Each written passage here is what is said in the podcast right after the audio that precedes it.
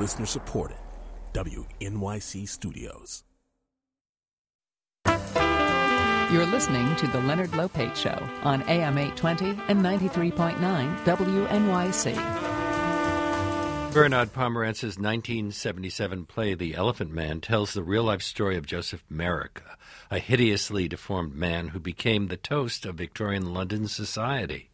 It's being revived on Broadway at the Booth Theater on West 45th Street, starring Bradley Cooper as Merrick, Alessandro Nivola as Dr. Frederick Treves, and who and he is the physician who saved Merrick from a life as a sideshow freak, and Patricia Clarkson as Mrs. Kendall, the beautiful actress who developed a very close friendship with him.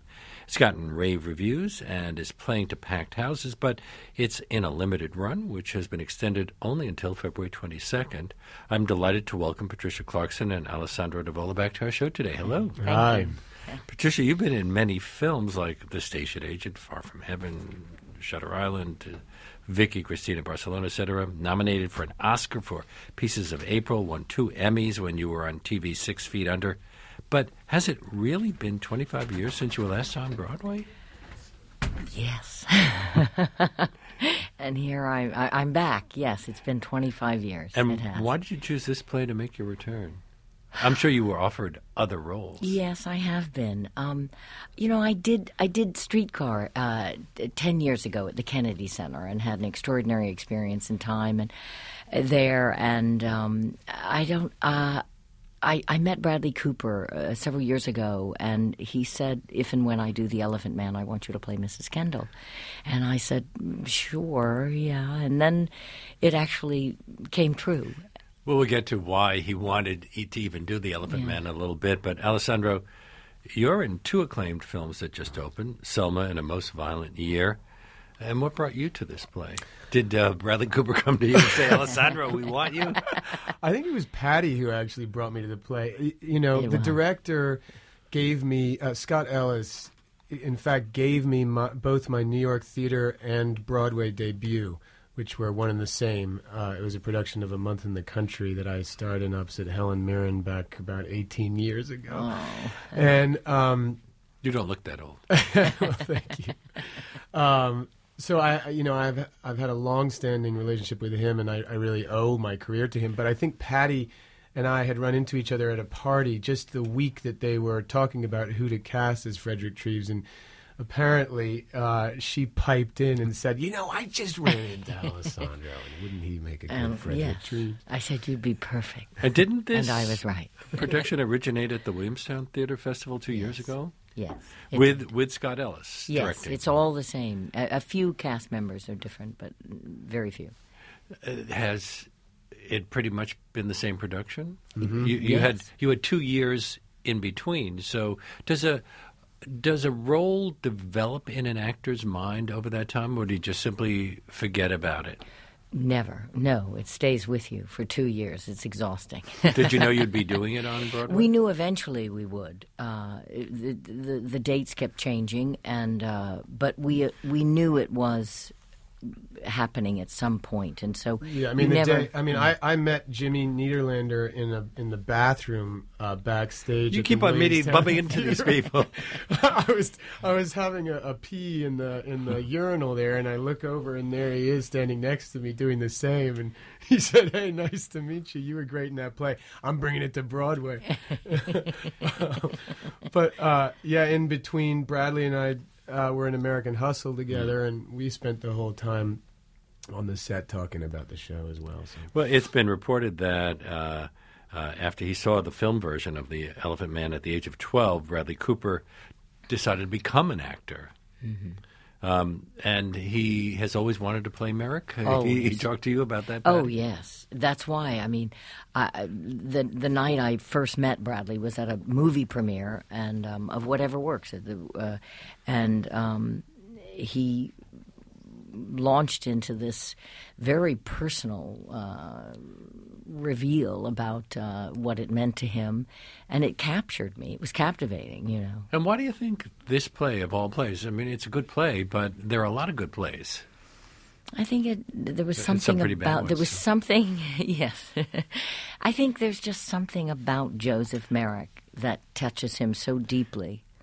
Yeah, I mean, I, as well, he can't as, see himself in it. Well, but a beautiful man, you know, a very handsome man always plays. As you know, that is the convention. Billy And- Crudup. Uh, Uh, Billy Crudup, uh, Philip Anglim, David, Bowie. Um, and so I think he knew he would be right in that way for this part. Is it just a coincidence that it's in the same theater, the booth, that the original production ran in in 1979? Well, we um, when we were ta- still up at Williamstown and the the talk began about moving it to New York.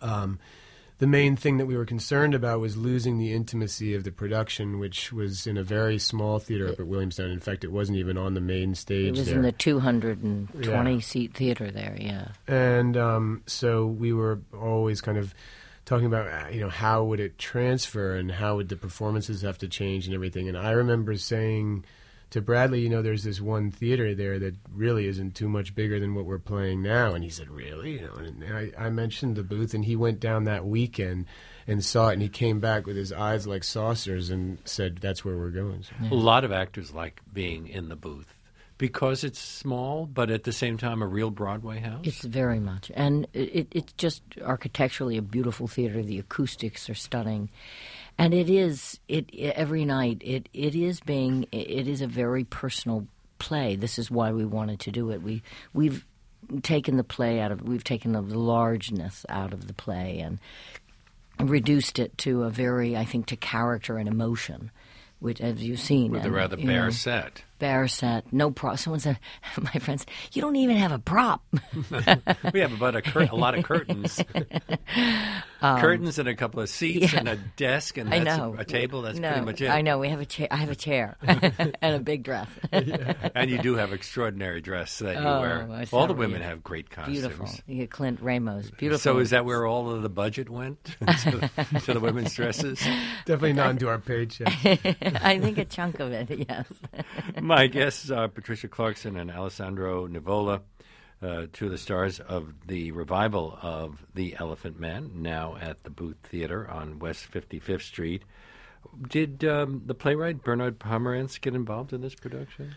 Well, um, he did not come and see the show up at Williamstown, but his daughter came, who he's very close with, and she, uh, her reaction to it was that she felt like it was a return to something like the original production, which was I, I In think that he, he was very proud of, and um, so she was really excited about it and excited about the prospect of it moving, and um, and then he did come to our opening night uh, here on Broadway and, and took a bow with us. It was beautiful. He came on stage, uh, and he's quite um, uh, a private man, and he is not known to venture out.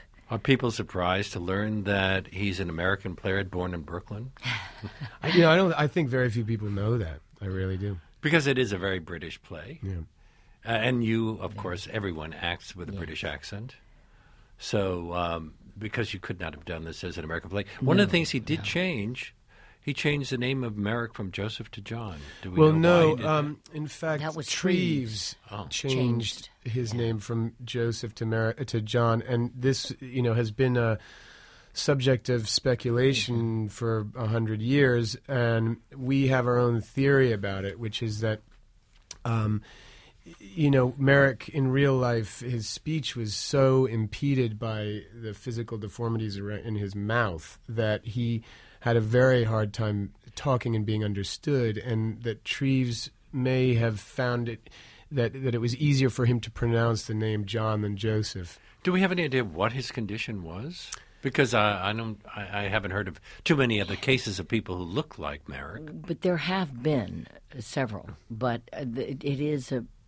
It isn't elephantiasis. It- No. it is. A, it's a. It's a form. It's a bone. it is a diagnosed disorder, and and But his skin was almost like cauliflower, yeah, and his head was larger than. Uh, it's a abnormally bone. It's actually a bone. It's disorder. a bone disorder. and um, the deformity begins with the bones. And, and as I say when we're talking about his penis in the thing, which is that there, we you know we have a few cheap jokes about his penis, um, you know that there is a um, relation between the bone disorder and the skin growths, and so where there are bone problems, there are skin problems, and where there aren't, there aren't. Your character, Dr. Frederick Treves, was a real life London physician who rescued Merrick from a freak show. Did you read Treves' memoirs while you were preparing for this role? Yes, um, I read. Well, the, the the whole play is based on his reminiscences um, about his experience with Merrick, and I think that Bernard um, read. He got some intimation from reading that that piece. It's like a short little novella. I don't know. It's 20, 30 pages or something. Um, that there may that there may have been a tone of guilt or something in the way that Treves described trying to civilize Merrick and Making he it into a Pygmalion type story. it, it's a it is a Very Pygmalion story in, Pygmalion, in yes. Bernard's hands, definitely. I mean, that's the most perfect uh, corollary that you could draw. And he, of course, you know, in the play, the the, the doctor really ends the play with a nervous breakdown, whereas uh, that you know Treves went on to a knighthood and to being the To king's kings physician. and. Uh, but um, there there is a sort of tone of of sort of wistful. I mean, he wrote these memoirs late in his life, actually, thinking back on on this time that was when he was quite young, in his early thirties. And there is a fe- you know you do get a feeling that maybe you know he certainly felt the tragedy of of a man sort of having an, a, an illusion about himself as a kind of dandy, as a as a young, attractive man walking down Piccadilly Circus and flirting with the women and tipping his hat, and that there was something so sort of upsetting about that. Um, and Bernard, I think, just made that the sort of central conflict. Do we know how he came across Merrick? Uh, did he just happen upon him at a freak show, or He was, he actively looking for a case like that to study? he was at the London Hospital, which was, um, uh, you know, Whitechapel Road, where the London Hospital is in the East End of London, was at that time, and, and you know, still is, but at that time it was a it was uh, a really you know full of down and outs and um, all kinds of Well, the East um, End was always a poor area. yeah. And uh, across the street from the hospital, there was like a little sort of storefront where this guy Tom Norman was showing uh, Merrick. Did uh, he give for him the name the Elephant Man? Uh, no, that would Tom Norman called him the Elephant Yeah. Man as Tom part of the yeah. as part of the show. Yeah. And one of the other physicians at the London Hospital, he had a very at one time uh, Merrick had long a, a, nose, and a long uh, protruding nose which was cut off. in order for him to be able To to, breathe eat and, and to- breathe through to his function. mouth because it was like starting to cover over his mouth. But the, another physician went across the street and had seen it first and told Treves about it, and then so Treves went purposely to see him um, in this uh, on display there. And then uh, he decided to have him live in the hospital. Well, that was a big move because there, there, no one was living at the London hospital. Um, there were no sort of full time residents there, patients who were residents there. So they had to raise money in order for that to be uh, possible. And and they the, the head of the hospital wrote a letter to the Times, I think, and and all lots of rich But it's also gave Mrs. money. Kendall who actually that's where she comes in. And we're going to take a little break, and we're going to find out about Mrs. Kendall after we take that break. Keep the audience hanging on. Oh, My guests are Patricia Clarkson, who plays Mrs. Kendall, Alessandro Nivola, who plays Dr. Treves, um, Bradley Cooper plays Joseph Merrick in this revival of Bernard Pomerance's play, The Elephant Man, which uh, is kind of different from the movie version. If you've seen the movie version, you still It's may want to see the quite, play It's quite different. and it's currently at the Booth Theater on West 45th Street, running until February 22nd. We will be back with more after this.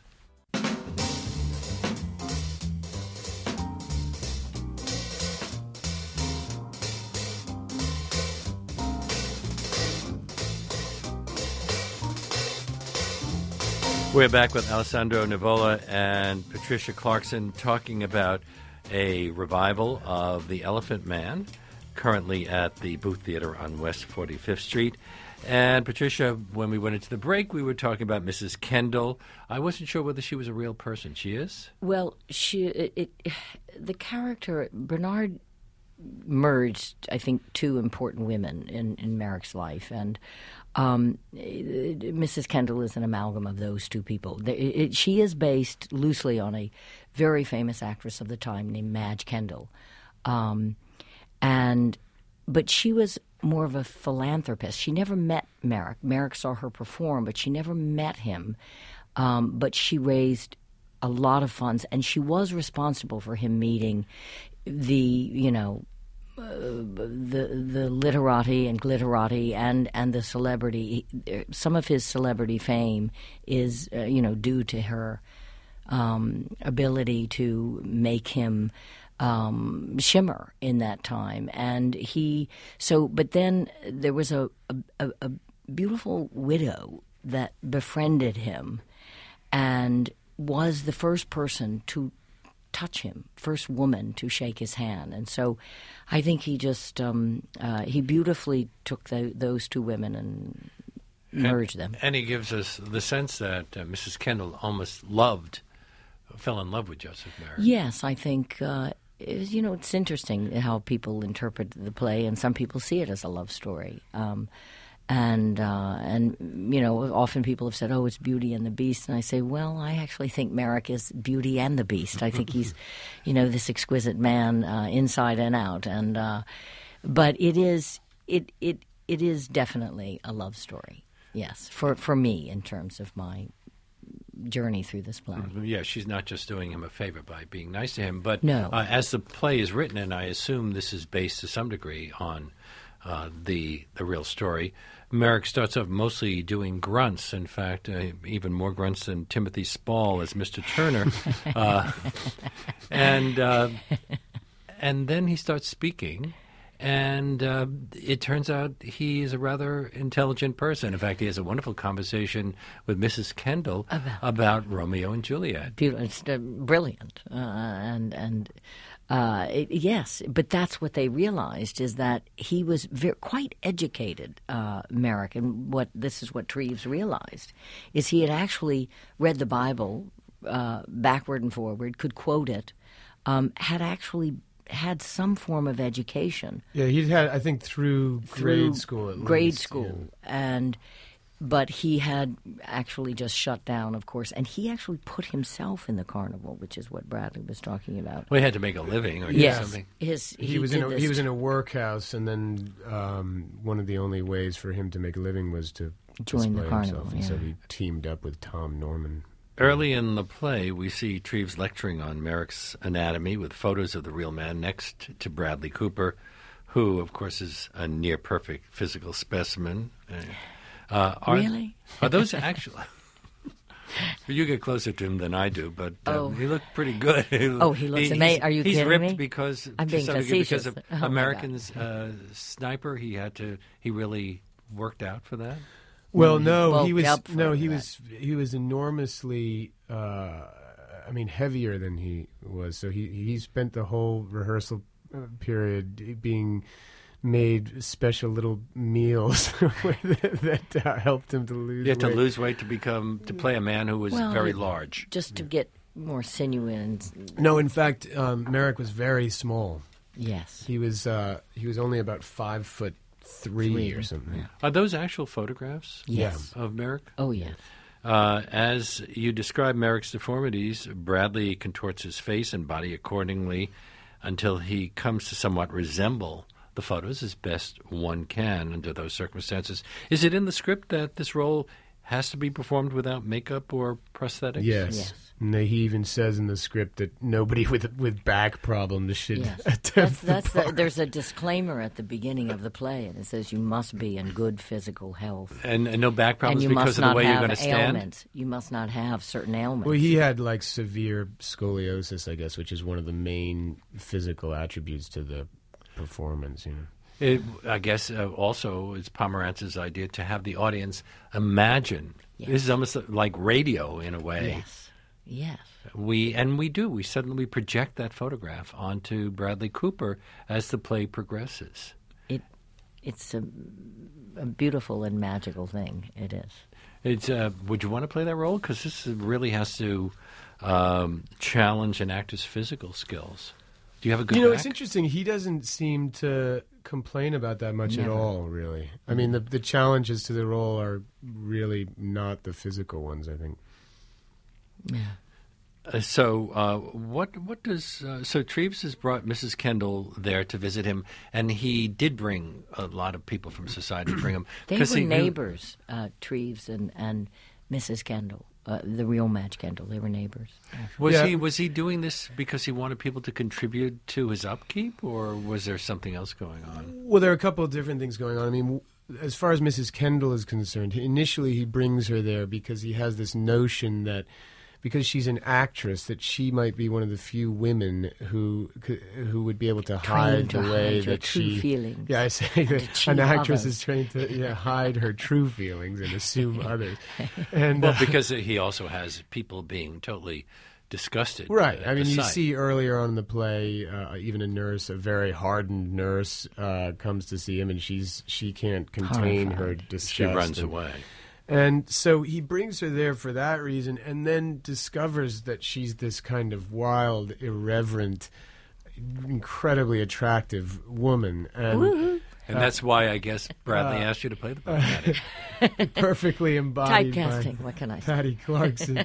but um, you know what Lace evolves is a is a kind of a love triangle in the story where Treves, who um, you know has lived a kind of quintessentially bourgeois lifestyle, um, suddenly feels uh, this fascination and curiosity and longing uh, for this uh, alternative um, way of living that both she and, and Merrick kind of share, being show people.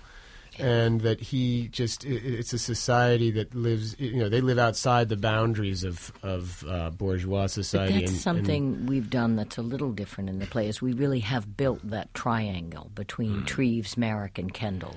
You mean And into the, the way you play the roles? the way we've played the role, the the undercurrent, the romantic undercurrent that exists all between all of us throughout the play from the beginning. I mean, the idea that Treves could be jealous of Merrick, you know, isn't something that you would immediately imagine, but it's crucial to the playing of the of the role and to the for the play to work. and then Merrick died when he was just 27 years old Yeah.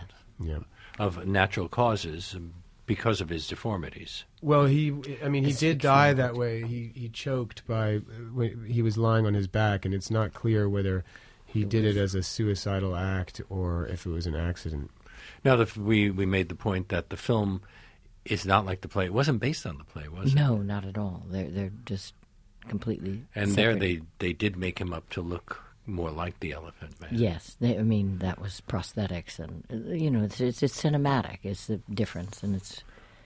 Uh, No, this is a thea- I mean, it's a theatrical it's a very device. it's a The- device, the and way it's done in the play. but yet That it's was not John Hurt. theatrical in a way. It's, Yeah, John Hurt played him in the film, Yes. and Anthony Hopkins and um, Uh, Mrs. Robinson. um, And Anne Bancroft. Bancroft, Anne Bancroft, thank you. stunning Anne Bancroft. Yeah.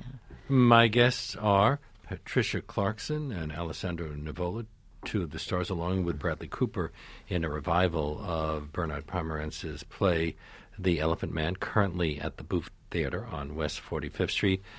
Uh, this is WNYC, WNYC.org. I'm Leonard Lopate. Alessandro, when you worked with Bradley in American Hustle, was that you'd already done the Williamstown version? Did you talk about your roles in the play as you were working on that one? yeah, I mean, we just obsessed about it the whole time that we were filming. Um, I mean, it was looming on the horizon. We were actually going to be filming it uh, last fall, a year. Uh, we were gonna, sorry, we were going to be doing the play on moving the play to Broadway a year ago, last fall, which was only going to be a few months after the the film. So we were really gearing up for it at that moment. And that then last- for yeah. various And then what was rehearsal process like? Because you'd already played all these roles. Well, but it had been two years, and I mean the body. Do you remember most of your lines? We remembered not not, well. You have copious amounts. He has so many lines, but but no, we it, it was more the emotional mm. life and the emotional strain that we had. We had to get back. Just it, it was you know the fluidity that that this these parts require. Well, I felt nervous that you- going into that rehearsal. I never I'd never revived, uh, you know, reprised a, a production or a role. But I'd imagine because acting is so much about uh, responding to another person that when when you were given a line, somehow in the back Well, of your and- head, and it- but it does start. You know, I, I had a great acting teacher who said the body never lies, and and it does come back to you. I think at first physically, the the, the character comes through you first physically. and But we then- rehearsed the the play as if we'd never done it before this second time around. We sat around the table for a week and asked all the questions, that questions you know and- you would have thought and rethought a few moments and to, we tried to kind of come fresh and see if there were just new And I do think, I mean, it feels ve- to me, it feels very different. it's very different from williamstown, uh, which is good production, even though all of the kind of stage looks the same and everything. Now, the, as I said, the run is uh, it ends at on February 22nd. It's been playing to full houses, setting box office records for the theater. It recouped its investment. Is there any chance of another extension? no Um, There's you all another- too busy? talk There's a, no, uh, there's another show going into the booth. They all they could give us was a week. They need it. A hand to God is coming in after us, yeah, and uh, they couldn't push any. but we might be going to London. But you're also doing other things, Alessandro. Aren't you shooting the second season of the HBO series Doll and Em? Uh, yeah, we were. Uh, we've been filming that Written while by your wife? Written by my wife. I produce it. We're both in it, and uh, um, it's uh, it was kind of madness this this past few months because we were we were shooting it while doing the play, and I was filming in the morning, and then coming and doing the play at night. You mean the actress is sleeping with the producer? I wonder how she got the job. Emily Mort, uh, Mortimer. And Patricia, aren't you in the middle of filming a new Maze Runner movie? Uh, yes, You're doing I'm it in the off to mornings, too? I, I, I no, I'm going to go off to Albuquerque. Oh, Albuquerque, and and uh, shoot a couple of days on that. And Yes. you're in a couple of other films I as have well. a, I have a beautiful film uh, by Ruba Nadda uh, coming out. Uh, I, I have a film that stars me and Scott Speedman and and, and uh, Tim Roth, and it opens um, March sixth. So it's a beautiful film. Meanwhile, What's it called? October. You have Gale. until fe- February 22nd to see The Elephant Man at the Booth Theater on West 45th Street. My great thanks to both of you for being on our show today. Thanks for having us. Thank you so much. Thank you.